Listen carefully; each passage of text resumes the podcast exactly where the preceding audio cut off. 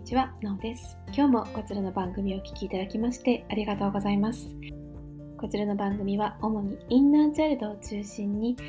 私たちの人生に関わる大切なことをお届けしている番組です。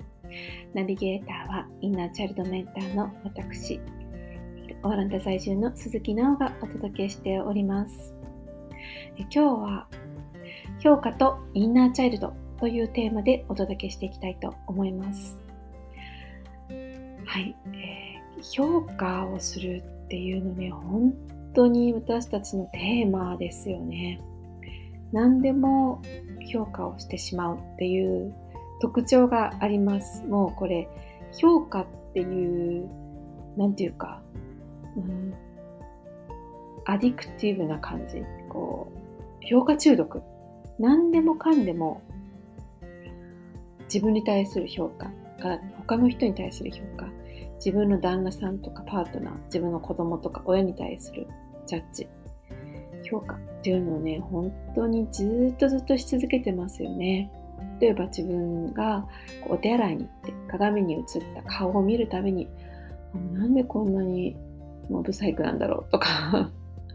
ここのね、あの、目尻がこうだったらいいのにとか、口が、唇がこうだったらいいのにとか、もう少し痩せてたらいいのにとか、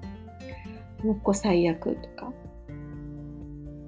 そう。で、例えば他人からも何か言われることってありますよね。自分だけじゃなくて。他人からもなんかこう嫌なジャッジ、自分では受け入れがたいジャッジをされることがありますよね。例えば、なんか自分の容姿に関することとか、例えば自分の収入に関することとか、自分の、うん、経歴に関することとか、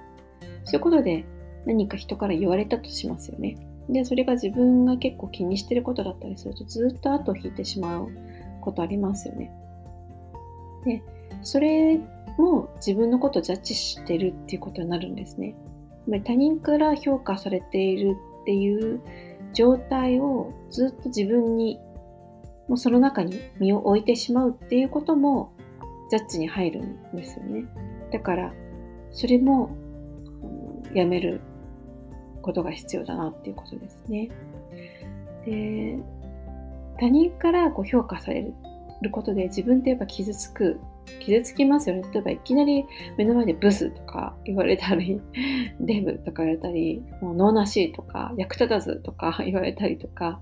もう遠巻きにもそういうふうな、そんな直接言われなくた、言われなかったとしても、評価されるようなことを聞いてしまったりとか、他人から聞いてしまったり、それで傷つくっていうのも、傷それに関して傷ついてるのはまあ自分ですよね。だから、結果的に傷つけてるのは自分でもあるということにそろそろ気づいた方がいいですね。で、たとえ他人が自分と対してブスとか脳なしとか役立たずとか言ったとしてもその人が勝手にそういうふうに思ってるだけであって、ね、それが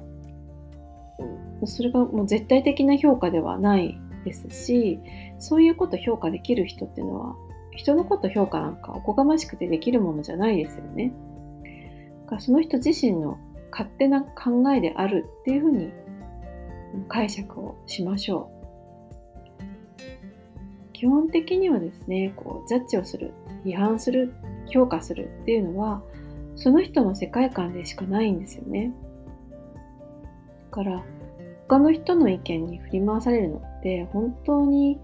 ちょっと考えたらね、バカバカしいことだし、だけどやっぱりね、あの、必要以上にね、反応してしまうってことはあると思うんですよね。で、それが起こってしまうっていうのは、やっぱりインナーチャイルドに関係していて、なんでかっていうと、私たちはもう本当に生まれた時からこの子は標準体重よりか大きいとか小さいとか、もうそれこそお腹の中にいる時からね、この生育のステージが標準よりか上か下かとかで評価されたりとか、生まれて何ヶ月で、うん、お食い初めっていうかあの離乳食を始められたとか何ヶ月で母乳がなくなったとか母乳卒業できたとか何ヶ月でもしくは 1, 1歳何ヶ月で立てるようになったとか歩けるようになったとかこの子は早いわねとかこの子は遅いわねゆっくりな子ねとかこの子は、うん、泣くからもう本当にあのなんとかちゃんのうちは全然泣かないのにとか？やっぱ比較されて評価されてそして幼稚園に入ったらねあのお絵描きでも何でもこけっこでも顔が可愛いとかでも何でも評価されて小学校行ったら誰々ちゃんはできてるねあなたはできてないわよって言われたりとか比較評価され続けていますよね。だからもうそれがこの世の中の基準というか評価されることで自分が浮かび上がってくるような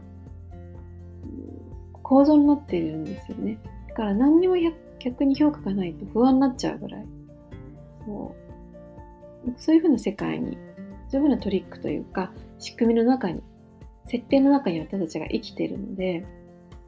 それがいかにの特殊なことであるかナチュラルじゃない世界に生きてるかっていうのをね知る必要があってでそれはこういうふうにね口で説明されたところでふーんって言って終わりなんですよね。でそれを本当に腹落ちさせての設定を根本から変えていくにはこれインナーチャイルド子供頃の幼少期のプログラムの設定を変えていく必要があるんですね。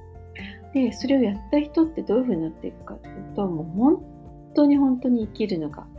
楽になっていきます。これあのまず自分が自分のことを評価してるってことにほとんどの人は気づいてないですよね。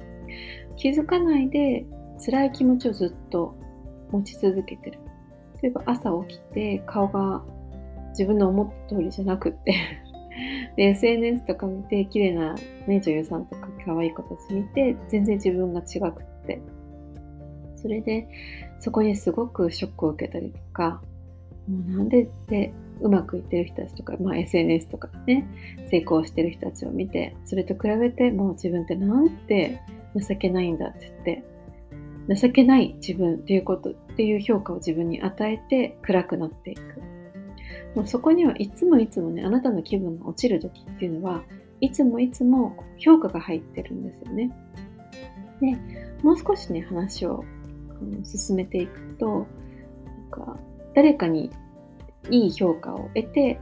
テンションが上がったりとかいつもいつも人からの評価を待ち続けちゃうとかねいいねボタンを押されるのを待ち続けるとかねフォロワー数とかハートの数が少ないなコメントの数とかで上がったり下がったりっていうのもやっぱ人からの評価で自分それをエネルギー源にしてね生きてしまうことがあるのでいい評価であってもいいジャッジであってもそれは考え物ですよね。その人の評価によって自分が自分の気持ちが上がり下がりしてしまう。っていうのはもうだんだんそのその評価中毒の一歩手前かもうなってるかもしれない。それはやっぱりね何度も繰り返しますけど小さいから小さい頃からの評価癖評価の設定が入ってしまってるのでこれはねあのこの設定を変えない限りこういうふうに口でいくらね説明されてもねなかなか、直すことってできないんですよね。もう潜在意識に入り込んでいるのででそれをね気づいてあこれ、うん、評価してるなっていうふうに変えられればいいんですけどそんなにそんなに簡単に変わんないですよね。もうやっぱ何年っていうふうにもしかしたら何十年くらいかかります、これは。なので、そういうふうなところでね、人生を浪費してほしくないので、ね、インナーチャイルドのケア、インナーチャイルドをケアして自分の中の幼い頃の設定、小さい時、もう生まれた時からね、始まってるそのプログラムを